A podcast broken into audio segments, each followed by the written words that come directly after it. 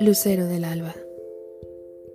Querido Venus, con tu luz resplandeciente esmeralda que iluminas no solo el firmamento, sino mi corazón entero, quien llena con una tibia caricia mi alma y estremece mi ser por completo.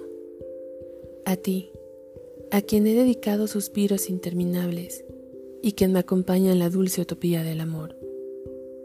A ti dedico estas líneas invocando la dulce miel con la que cubres mis labios, demandando tu luz que guía mi senda y me lleve eternamente a tu gloria, donde solo tú y yo podamos pertenecer al otro y me llames perpetuamente tuya y yo pueda llamarte perpetuamente mío, donde nuestra aura se fusione y dejemos la insípida individualidad para convertirnos sempiternamente en unos otros.